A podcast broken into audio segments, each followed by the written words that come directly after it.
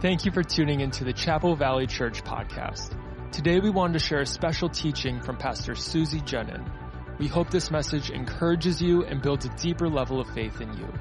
Thank you for joining us and enjoy this message.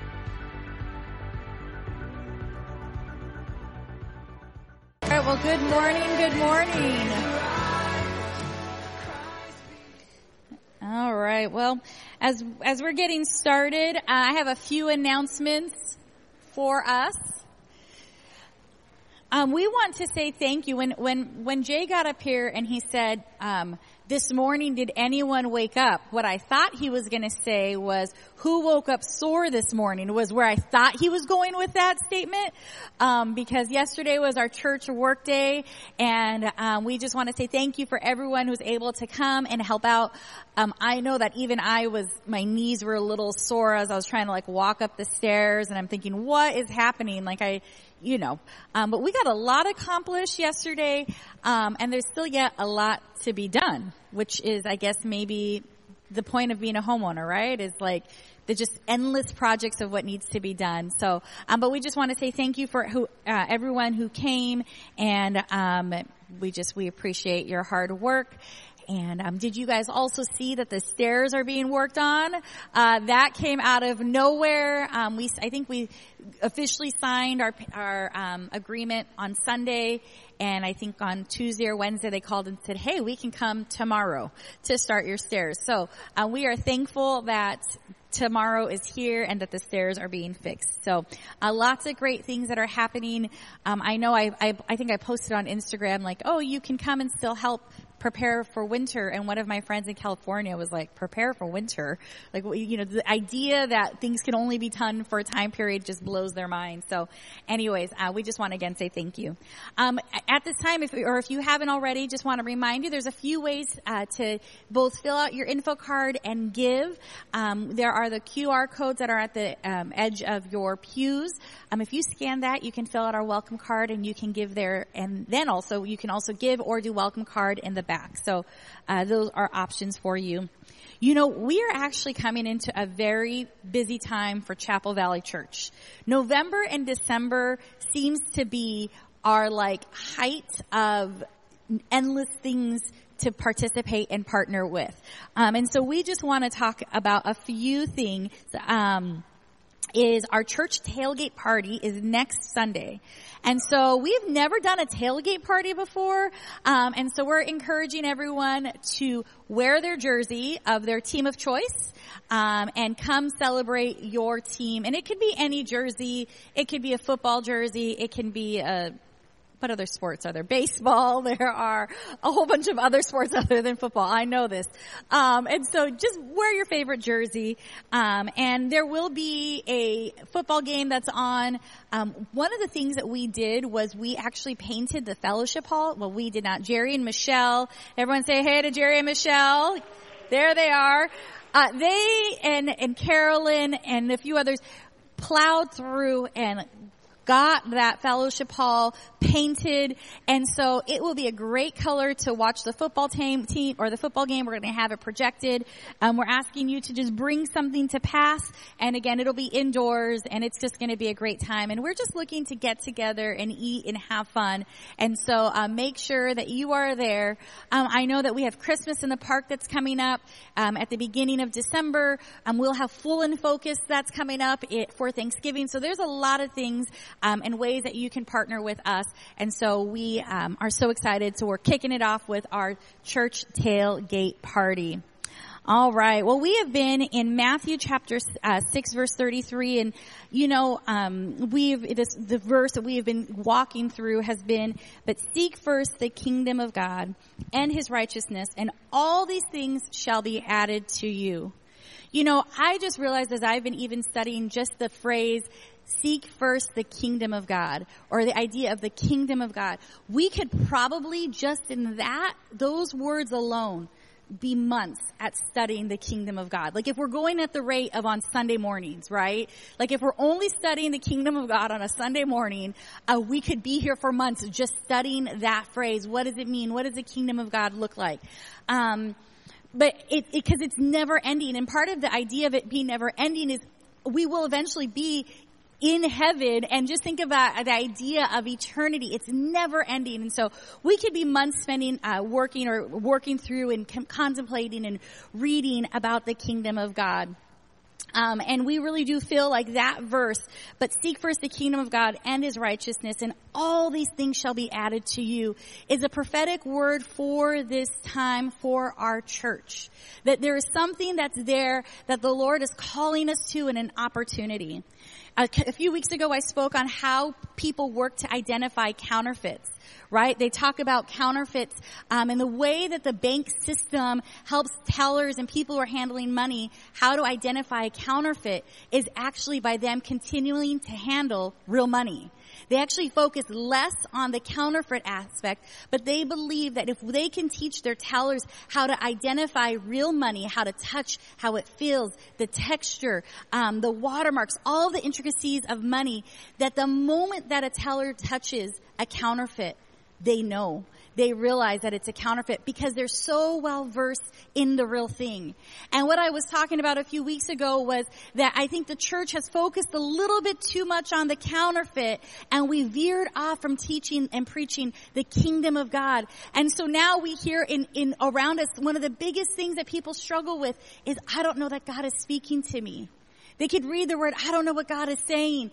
Because I think for so long we've got our attention all the varying counterfeits that are around us in the different kingdoms. And we've lost touch of understanding the real thing. And so I just, as we're going, I want to continue to encourage us. I'm going to be talking about the kingdom of God specifically today. Um, but I would encourage you to take time and not let Sundays be the only day that you are um, studying these things because this is nearly not enough. When you look at the time that Jesus spent with his disciples, it wasn't once a week. He was with them. He was living with them. He had hours upon hours so they could understand the intricacy of who he was, the way, the way, um, the relationship, all of those things. And so we cannot nearly get into the depths of the kingdom on one day. And so I want to encourage you, if there's things or notes or whatever you have, take them, spend time, ask the Lord, because if we could spend endless time on just the phrase of the kingdom of God, how much more does He have for us? It's great news. It really is. It's not, there's no condemnation in that. It's just there's so much available for us, and the Lord is calling us to that. So let's pray. Father God, we just thank you for today. We thank you for the words that you've already spoken to us. God, I pray that our hearts would be open to receive the word. Lord, I pray that you would speak through me today, Lord, and that your Holy Spirit would um, be our teacher as we navigate through Scripture. And we just thank you for your goodness and your faithfulness. In Jesus' name we pray. Amen. If you were here with us last week, I think somewhere in the beginning, Pastor Jay shared a little bit about this Escalade that I rented when we were in Denver. So now here's my, a picture with me with the Escalade because I was so excited about it. See, that's me with the Escalade. Um, we got like airplane mode, like was off. We landed in Denver and I began to check in on Avis because I use Avis for my car rental. So I'm checking in and as I'm checking in, it's like upgrade, complimentary upgrade available. And I'm scrolling and it's like minivan, minivan, minivan. And I'm like, I drive a minivan. That is not an upgrade for me. And then right at the bottom, there was this beautiful Escalade. And I was like, you know what? I'm getting the Escalade because it was the same. It was a complimentary upgrade. Um, I had when I usually do my car rentals, I'm like mystery car. I don't I don't really care often. Um, compact car is never going to work for us because Jay's pretty tall. So I was just like mystery car. Let's see. And then I got this upgrade to an Escalade. Now here's the deal. When I looked at Jay, he was like, what are you thinking getting an Escalade? An Escalade is not a mountain car. We were in the mountains. We were in Denver. This was not a smart choice. Um, when you think about gas, when you, th- there, there was no reason other than me being ridiculous about getting an Escalade. Let's just be real. But as I hit it, I just thought, Suzie, it's time to, st- to quit playing small. It's time to, and there was something in me, I know this sounds so ridiculous, people, but you have to understand, the Lord is always talking and working with us. Like, anywhere through anything, if, if you realize that He is really walking with you and you believe that He is in you and with you, then you begin to hear His voice in things that maybe you utterly, you might out, you might miss otherwise. And so as simple as it was, as I was scrolling and decided to get this Escalade, the minute that I chose it, I just felt something deep in your, my spirit that was like, quit playing small, Suzie. Now, the reality is, when I got in this Escalade, the first thing that I did was I found like the most, like one of my like favorite songs that's like from high school, and I like has just like a good mix of like bass and all this stuff. And I like rolled down the windows. I couldn't, even, I didn't even figure out how to open the trunk, which was a necessary thing to learn. I didn't know, but I did know how to open the sunroof. I rolled down the windows. It was beautiful. It was like a perfect day in Denver. And I was just, I got lost at the airport probably because I was like half distracted. There's a few reasons why I got lost, but that's not the, that's not the point because I kept going in circles for like 30 minutes, um, being lost. And, um, it was both GPS and Suzie and where Jay was all, all combined. Um, and I only almost cried once. But the reason I didn't cry was because I was in this Escalade. So even though I was lost for 30 minutes and we were hungry, I was in this Escalade with the windows down and like my favorite songs playing. And I, and I just had this deep sense in me. It was a moment where I just felt it. Quit playing small. I think oftentimes we reduce ourselves and our situations and even more so God because it's easier to play small. You know, the Escalade, like I said, was not a sensible choice. But when we think about the kingdom of God, there is nothing sensible about the kingdom of God. And I believe that we can endless, as I was saying, we can endlessly talk about this, but we have begun to play small with the kingdom of God. And I believe he's telling us it's time for us to play big. It's time to play big. What does that mean? That means that the kingdom of God, there's going to be moments and things where we find ourselves that we can just do what we always know to do. I had a complimentary upgrade. I know what a minivan is. That's easy in and out for Jay. I can press the button. I, I, I know what a minivan is. But there was this moment with this car that I just thought, I'm going for it. You know, a kingdom reflects its king. Just think about that. A kingdom will always reflect its king. And we serve the King of Kings and the Lord of Lords. Right? Now that, that idea and that phrase means that there's other kings and there's other lords. So who and what does it mean to serve, to be about the kingdom of God? We serve the King of Kings and the Lord of Lord. And I believe that we've made the kingdom of God small. We've tried to make it in a way that makes sense to people. We try, and, and all with good intention. We've made it in a, a way that it fits so pretty in this box that we can just say, this is what we're calling you to. And I believe if we are serving the King of Kings and the Lord of Lords, it's time to stop playing small. See, number one, our king is a merciful king. Just think about this. Our king is a merciful king. I think we struggle with the idea of a merciful God because we've not got to understand the totality of who he is as a king. See, when we think of sometimes of mercy, we can think of where it makes sense in our mind that our God is merciful. He's merciful to the things that make sense in our mind, but that's not the totality of who he is as a king. There was nothing about God sending and having his plan to have Jesus come. There's nothing small about that, and none of that makes any sense. Why would Jesus leave the heavens? It says, why would he leave any of those things to come and be fully human? To come and deal with humanity? you know, I was talking to someone and they were, I was asking them how their job was and they had switched jobs and, and they said to me, well, it'd be really good if I didn't have to deal with the people. They were like, this job is a great job, but if I didn't have to deal with the people, it'd be even better. They're not in ministry. They're, they're, it's, it's not like anything like that. And I just thought, yeah, because people are messy. We're complicated. We are, we have our own nuances. And so sometimes I think we struggle with it because when we look with our own eyes and our own understanding, serving a God who's merciful, there's a limit to our own mercy. Does, does anyone have any limit to your own mercy? Is that, or is that just me? I have, I, I will admit and say I have a limit to my mercy, to my patience, to my grace, to my love, to my joy. I am a limited person. And that's kind of the point. The point is that we serve a God who is beyond limits, who is limitless, who says, I'm in exchange for your weaknesses, I'm going to give you my strength because my strength and who I am is everlasting. It's without an end. And we have come to a place where it just is nice and comfortable for God to fit in this box. But we have a God who is filled with mercy. John chapter 12, if you have your Bibles, you can turn with me. John chapter 12 verse 42. And we're, we're talking and, and in here we see something about Jesus that was profound in explaining his mercy. It says, nevertheless, even among the rulers, many believed in him.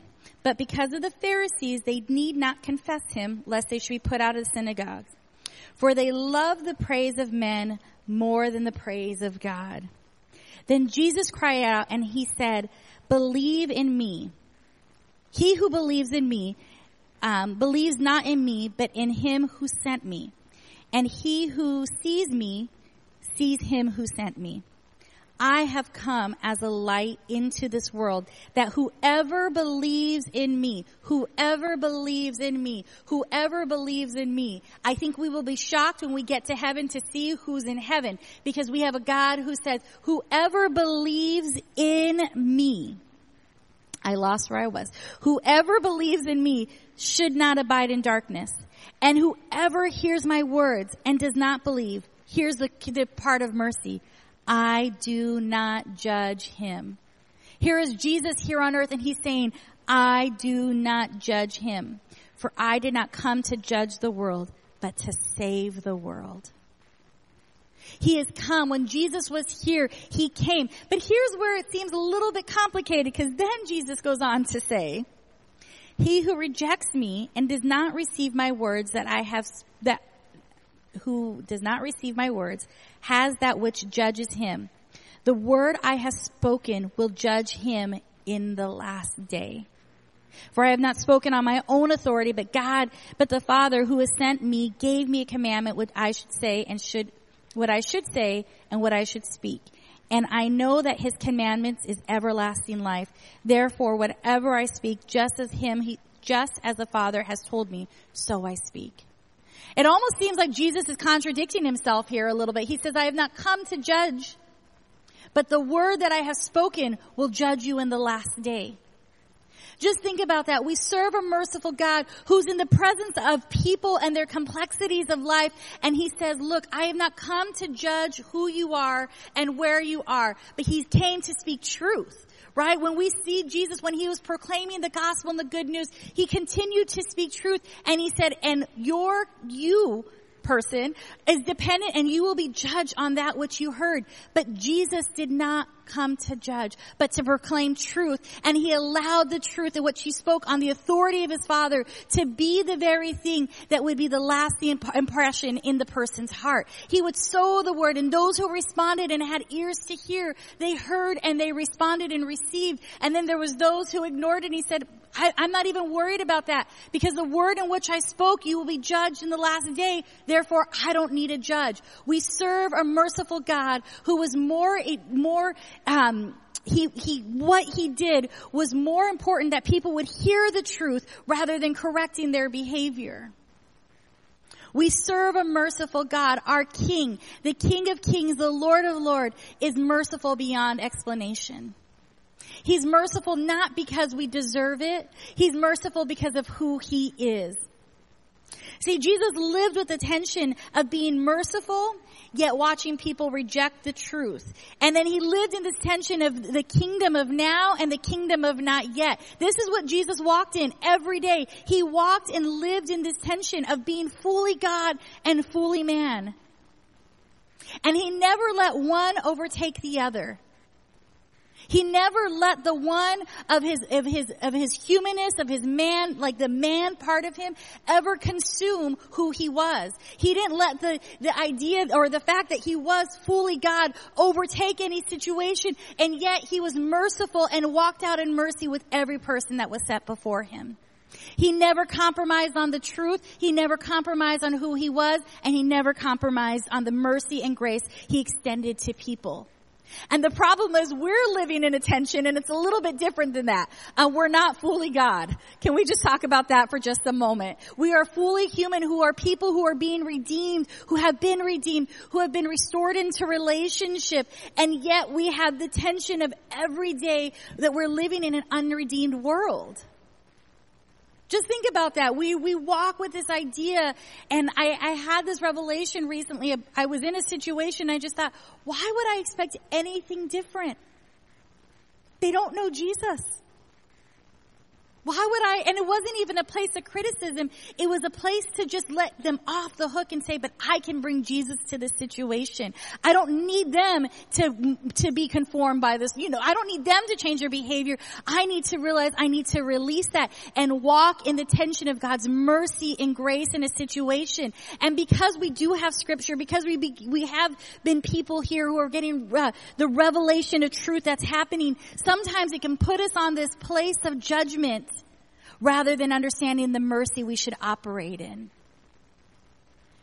The truth of God isn't to put us up in a platform higher. It's actually so we can come down and be with people and we have a security that no matter where we find ourselves, the truth and the word of God is our anchor and it's our hope. Therefore, if I'm anchored in hope, to, I'm anchored into something, then when I get down low with people, when I begin to get myself in the dark place, guess what? What I'm anchored to? I don't need them, them to be anchored. My job is to come and bring the word of God and bring the mercy of God to people. The kingdom of God, I realize, is, is more about a but and rather than an either or. The kingdom of God is a, about a but and. I've come and I'm going to speak truth and what you hear you'll also be judged upon then. See, he's saying I, I, there's a, there's a both and. I think we have come because it's easier, right? If we just know what the right thing to do and the wrong thing to do and the the correct answer, isn't that just easier? Who likes to live in the tension between anything? You know, I, I, I think I'm growing in a greater appreciation of attention. As I walk through things with my dad, I realize I can, I can be both joyful and mourning. I can do both. There was this um, on Park Street on one of the restaurant on one of the restaurants. It says "Hold on to hope." And I remember this one day. I would always I'd take my dad to his appointment, so I would go up and down Park Street, up and down Park Street, and I always thought, I want like I just want a picture by myself there. And so one day I went to drop him off as, at his appointment and I'm like, oh, like it's kind of cold, but I'm going to go. And I ran over there because the idea that we can hold on to hope and still live in a time that is treacherous is, is a tension that we have to live in between. Most people do not get this easy free, scot free, no issue life. No, we need to learn how to hold on to hope and have faith while walking out the practicalities of the tensions of real life. So the kingdom of God, I believe, is a both, is a but and, or a both. There is not, there, there, not in the truth. Hear me. I'm not saying that the truth of God is like, oh, like there's, there are no negotiables to the truth. This is the truth. But how we live it out is there is a tension. Number two, God, in His mercy, Jesus always called people to His Father. In His mercy, He always called people to His Father but he also addressed the issues at hand. We go back to that tension. Turn with me to John chapter 8. Just a few chapters back. This might be a familiar story to you. But Jesus went on the Mount of Olives, and now early in the morning he came into the temple, and all the people came to him, and he sat down and he taught them. Then the scribes and the Pharisees brought to him a woman caught in adultery. And when they set her in the midst, they said to him, Teacher, this woman was caught in adultery in the very act. Now Moses in the law command us that she should be stoned, but what do you say? Here's what I'm talking about. Here are people who knew scripture, who knew the commands, who knew everything. And in a moment, instead of extending mercy, I always think about this of, I, I like to, not like, but I, I try to picture what must have that been like? The humiliation, That she was caught, like if you think about it, it says she was caught in the very act. When you're caught in the very act of adultery, there is nothing more vulnerable than that. You're not, you can use your imagination to whatever end. It is not someone who is covered. It is not someone who is prepared. And here they do. Here they come. And what do they use? They use the word. And they're saying, but hey, look, here's this woman. What, what do you see? What, what do you say? The law says this. Man, how many times has that been me? Where I've gotten the word of God and I've put me on a pedestal over someone instead of, instead of extending mercy to them. We have a lost generation of people, of people. We have people who are searching for truth. I, I, we, I'm still navigating, not, I'm not navigating truth. I am navigating what does God's word say? But we have people who are looking, who are looking for healing, who are looking for hope, who are looking for answers. And sometimes I think we get on the pedestal and say, well, God's word says this and, and our hearts can be so conflicted because we see them in the very act that is the sin. And we maybe want to address the act of the sin, but listen to what Jesus does instead. They said this, testing him. Man, how many times have, yeah, okay. They said this testing him that they might have something on which to accuse him. But Jesus stooped down and wrote on the ground with his finger, as though he did not hear. So when they continued asking him, he raised himself up and he said, He who is without sin among you, let him throw the first stone at her. And he stooped down again and wrote on the ground. Then those who heard it, being convicted to their conscience, to their conscience, um, went out one by one, beginning with the oldest. Think about that, because I think when we're we get a little bit older, we learn a thing or two. Beginning with the oldest, even to the last, and Jesus was left alone with the woman standing in the midst. When Jesus himself raised her up, and he ra- raised himself and saw no one but the woman with her he said to her, Woman, where are those who are of your accusers? Has no one condemned you? And she said, No one, Lord. And Jesus said to her, Neither do I condemn you. Go and sin no more. Then Jesus spoke to them again, saying, I am the light of the world.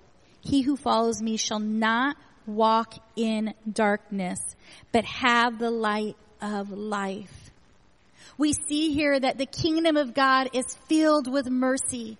The kingdom of God is filled with mercy that calls us back to Jesus. That leads us back to the Father that says, in me there will be no darkness. There is only light. There is only life. And what I love about this picture is we see Jesus getting dirty just a little bit. It says he, he leans down with her. He doesn't try to stay face. He doesn't, you know, like box up or like, you know, like those people who like, they'll get up and they'll see their people. You'll see someone like confidently walk and like, I'm ready to take you on. No, he takes this place of humility and he leans down. He gets before her. He gets dirty on her behalf. And yet no one is left because we serve a God whose kingdom is filled with mercy. The kingdom of God is filled with mercy and we cannot be threatened. We don't need to be threatened by where people are.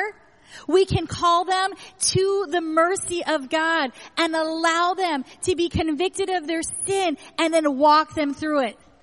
Because Jesus then says, when people are with me, they will not walk in darkness. They will walk exposed in light. Light exposes. And he's saying, when they are with me, my kingdom is about mercy and being exposed in a very different way. Cause here's the thing.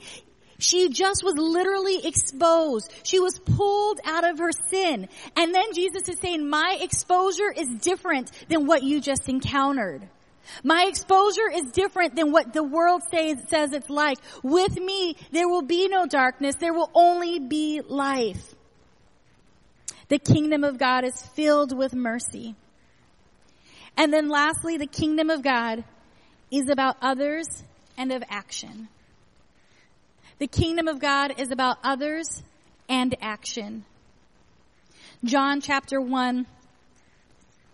John chapter 1. In the beginning was the Word, and the Word was with God, and the Word was God. He was in the beginning with God. All things were made through him, and without him nothing was made that was made. Eh, wait. And without him nothing was made that was made. In him was life, and the life was the light of men. And in the darkness, and in the light shines in the darkness, and darkness did not comprehend it. From the beginning of time, the kingdom of God hasn't been about action and other people. In the beginning was the Word, and the Word was with God. And the Word was God. But in Him was life, and the life that was the light of men. The kingdom of God is about other people. You know, um, I just was thinking, what if we were a place here where people came when they were sick? You know, obviously we just came off a very heightened um, sensitivity to situations. And then this is neither a criticism or a, a complaint, but I just was thinking, what would it take, Lord, for our faith to grow? To be a place where people would come here because they knew that they could encounter Jesus in the life and light of men. It's about other people. That that that is a very um, when you when I think about the complexities of that, there's a lot of myself I have to put aside. There's a lot of myself that I have to put aside when I think about, we were reading scripture this week at our home group and it was saying that they were together daily and that they all had what they need. And I found myself and we were talking in our group and just thought, okay, if it says they gather daily, what is the implication there? What does that look like? Because that's going to cost me something to gather daily. But it's in scripture when it talks about them not having, that they all were without need and that they were selling their possessions for each other. That's the, that was the kingdom of God in action. That's going to cost me something. And so we have to remember the kingdom of God was never about us. In fact, when we see Jesus' question, he says, like, what good is someone if they're well? They're, they're in need of a physician. Like, that's the people I ought to be going to. And, the, and that is the call and the commission for each one of us is that we would be people who would bring the kingdom of God, that would bring the light and the life of Christ to our situations, not just on a Sunday morning. Because all of a sudden I was thinking, what's, what's the point of a Sunday? Like if we're not doing it Monday through Saturday, what does that begin to look like? And not that it's a criticism. I just don't want to leave this life doing the same thing because that's just what I know. I want to all of a sudden see, oh, there's an opportunity for an upgrade here. And I'm going to tell you, in my own experience, most spiritual upgrades are not as easy as the Escalade.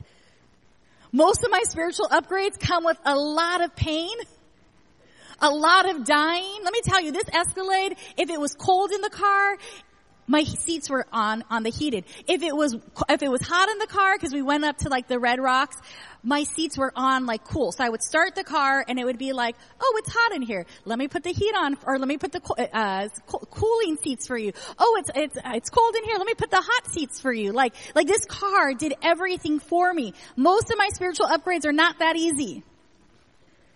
Most of my spiritual upgrades cost me something. But I have to realize, am I here to play it small? Am I here to create this like perfect life so that everyone agrees and likes it and think, oh, Jay and Suzie, they have such a lovely kids. Oh, look at their family. Oh, look, they even have a dog and their house, like they don't have a fence, but it's brick and like it just looks glorious. You know, like is that what it's for? Or am I willing to say, Lord, I, I want your will in my life. Your kingdom come. Your will be done on earth as it is in heaven. I'm telling you, when we look at the kingdom of God and we really begin to study scripture, it's going to mess up with you. It's going to mess you up. Because it's about mercy and things people don't deserve, including myself. And yet that's the gospel and the good news that we are to be seeking every day. That we remind ourselves, it's not just about the mercy for me, it's about the mercy being extended to you. And it's not just about the mercy being extended to you, it's so that you can go extend the mercy to someone else. Because we have a world of people who are looking for an upgrade and they're looking in the wrong spots and they're finding the upgrade they think that they need. The kingdom of God is not about us and our comfort. The kingdom of God is about others and being moved into action. And I don't want, I was talking to someone and they were saying, we were having just a conversation about life and Christ and Jesus and church and do people even know that they need to go to church? Like, like most people are just like, just like another thing to do because the church has become like everything else. Like, we can be real about this, right? Like, I, I don't mind talking about this. It's not fun. But I'm not coming. I, I don't want to just do this to do it. I don't want us, our, our building, I, I, I love that we're here together and gathered and my heart and my hope is that you would leave here encouraged to walk out the next thing the Lord has asked you to do. That you could say, okay, Lord, this is going to cost me something. And I was encouraged by Susie who was saying this. So help me walk in obedience right now. That's the purpose of this. Is that we would be people who would be people of action because the kingdom of God is one of other people and action. I must be about my father's business. That's Jesus at 12. What is that? That's action. And we will not see the things we want to see, those deep desires until we're moved to action. And I don't want to just wait it out. Like I just don't want to wait out until Jesus comes man, he's given and gifted each one in this, like each one of you guys in this place and online. He, he speaks to us. You are the unique perspective of the creation and image of God. You matter. Your voice matters. We have to learn how to steward our voice. We need to learn how to practice these things because the kingdom of God is about other people and action. It's not just so that our church can be big. It's not. It would be easier. I think that'd be almost easier if it was about that. Let's just fill the pews. Let's just do this. No, no, no, no, no, no. Jesus continually was where the people were. He was continually where people who needed him were. Not to be like them. And when I think about the picture of, the, of him in front of the woman who was caught in, a, in the act of adultery and I see him getting like just in my mind whatever Jesus looks like to you I see him just like kneeling down in this like toga-ish, you know, like wrap and sandals of what, you know, I, I see him there just getting dirty. That's what I see. I see him getting dirty with her. Cause she wasn't standing up. She was probably laying on the floor in a fetus position. Like just, I just think about what, what, have you ever felt exposed and you just want to curl up and just hide and, and here she was and I just see her like in my mind just there broken, already broken. And he just gets down and covers her and just starts getting dirty away from her. He wasn't worried about, I hope she knows. No, he covers her first in mercy and then says, Now go sin no more. So many people are like the woman and they don't even know it. And we have had the luxury, I call it a luxury. We are a wealthy people who have encountered the presence of God. I don't say this to toot my own horn. But I, I say this that I just called us to a moment that we would say, hey, Jesus is speaking to you right now. What is he saying? That's a luxury. That's a luxury. And it's the practice of it is so that we could go and say, all right, the kingdom of God is about action.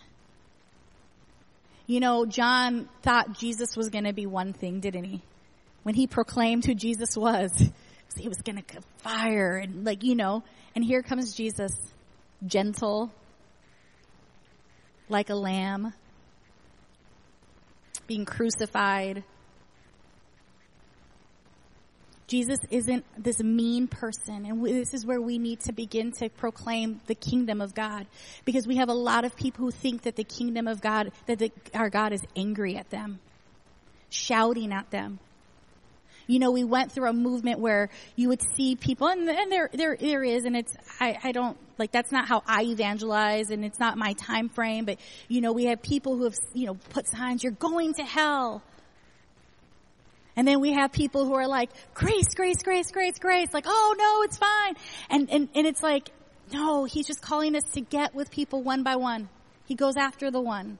He goes after the one. He goes after the one. We have people who think God is really mad at them. we have a lot of people who think that, that our Heavenly Father speaks in condemnation and shame and guilt. We have a lot of people who hear God through their filters of their own experiences, of their own abuse, of their own uh, mishandling from places that they've been in church. We have a lot of people who that's the voice of God to them. And we're called to be a people who get to say, no, no, no. Let me tell you about my father. He's, he's a merciful God. He rather have mercy over judgment. That's why he waits. So he doesn't have to have judgment on humanity. I know some of us are like, take me home, I'm ready. But he's saying, no, no, no, there's a, there's some work to be done. There's some people who need to know about my mercy and my grace. There's some people who need to actually know who I am for them today. See, the kingdom of God is not about us.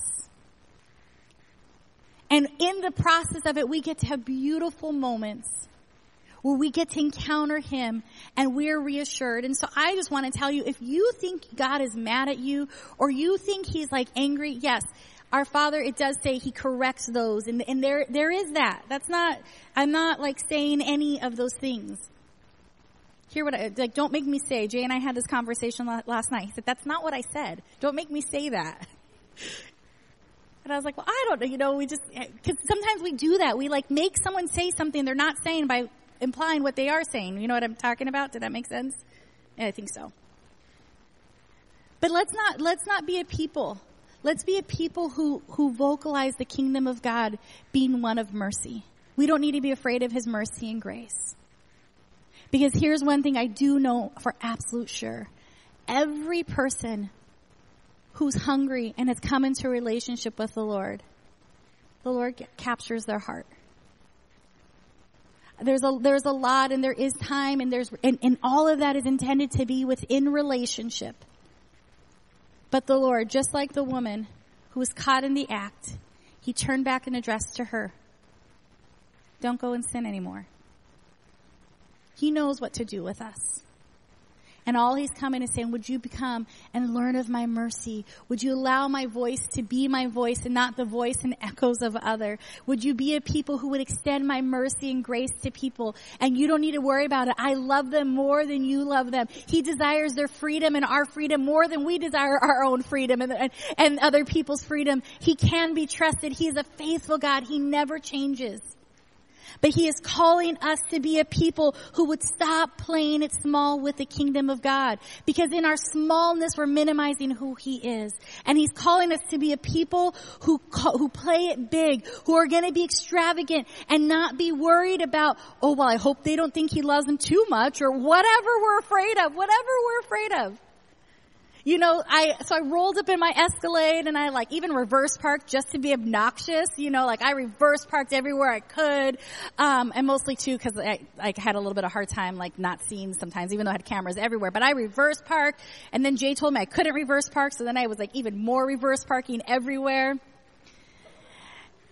And then, yes, just tell me I can't do something and I will figure out how to get it done. Anyway, so I like reverse parked and this person looked at me and she goes, really big car. And I was like, yeah, I know. And then I just kept going. Like she kept it kind of snooty because it was after I like reverse parked and like I was, you know, trying to fix it. But I'm just like, I'm done playing small for people. I'm done. Yeah, I'm driving a big car and it's cool. Yeah, I serve a big God who has mercy and goodness till no end. Let's be a people who play it big with our faith. Let's play it big. And if you have like somehow like me shrunk God into our world where we need him to fit, he's saying it's no more Chapel Valley. It's time to begin to play big. Let's play big with, with believing and stepping out in faith. Let's play big and believe and like pray for that person. Let's play it big. Not so we can show off, but so that God can get the glory. So that people can come to know Him. Because it's the goodness of God that leads people to repentance. It's the goodness of God that leads people to repentance. And the kingdom of God is a good news. That's why it's called the good news. It's the gospel. It's the good news. He's partnering us and He's calling us, would you just play it big with me? Don't worry about the other stuff.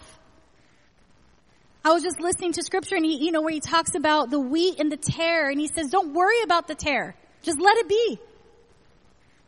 Just let it be. I'll, I'll take care of it. That's what the parable ends up saying. Like the enemy comes and he plants seed, right? And then the tare begins to come up and he says, don't worry about the wheat and the, the tare. Just leave it be. I'll take care of it. And I'm here to say he's taking care of it. Let's be people who proclaim the good news in the kingdom of God wherever we go. All right, well, I'm going to pray for us. Would you guys all bow your heads? Mickey, you could actually, Micah, would you come up and lead us in a song? All right. Well, Father God, we just thank you for who you are. We thank you for your goodness, Lord. As we respond in through worship, God, I pray that um, we, as we clearly hear you speak, Lord, that we would be people of action of your kingdom. Lord, it, it is an uncomfortable place to be. But Lord, we thank you that you can be trusted, that you're faithful and that you're good. And Lord, we pray that your kingdom come, your will be done on earth as it is in heaven. We thank you for these things in Jesus' name. Amen. Amen. Can we just thank the Lord for the word this morning and thank Suzie? We're going to close with a song here, but I was reminded, you know, yesterday, so yesterday we had our church work day, and uh, we had a bunch of young men come who are boys that I've coached in baseball and football and all these things, and most of them don't go to church, but they showed up for a work day, which is interesting, right? And so we were working, and I will tell you this: there was some choice words that were being said at times, and and but it just reminded me that the job wasn't to address that because that's not God's starting point. But as we were just continuing to be safe, as we were continuing to love them, it was so funny because one of the young men said, you know, I could see myself being a preacher one day. And I was like, I believe that. I mean, just, just think about that. It wasn't about shutting down what was being said. They were here. And then in that being with them, getting a little bit dirty at times, it wasn't that, that place, but it was, I know I could see that. And what, what do we do? I'm here, I'm here to affirm what the Lord is probably working in that young man. Do you see that? And so, so often the Lord's starting point isn't what we see. It's about meeting them where they're at, loving them, showing them that grace and that mercy. That's such a good word. So thank you again. Can we thank Pastor Suzie again this morning? Thank you for bringing that. Hey, we're gonna, let's just sing, let's just give the glory to the Lord this morning. We're gonna sing How Great is Our God. Let's stand together. We're gonna close with this song and then, um, we're gonna pray a prayer blessing over you. But let's just lift our voice. Let's just sing to the Lord and give thanks this morning.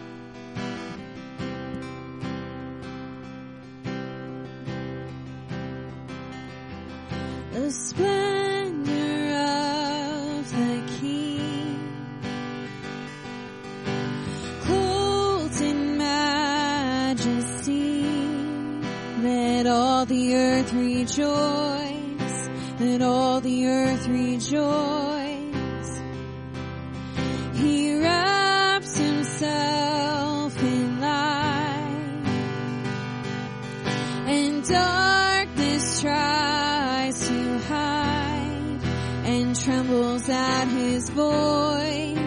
And trembles at his voice.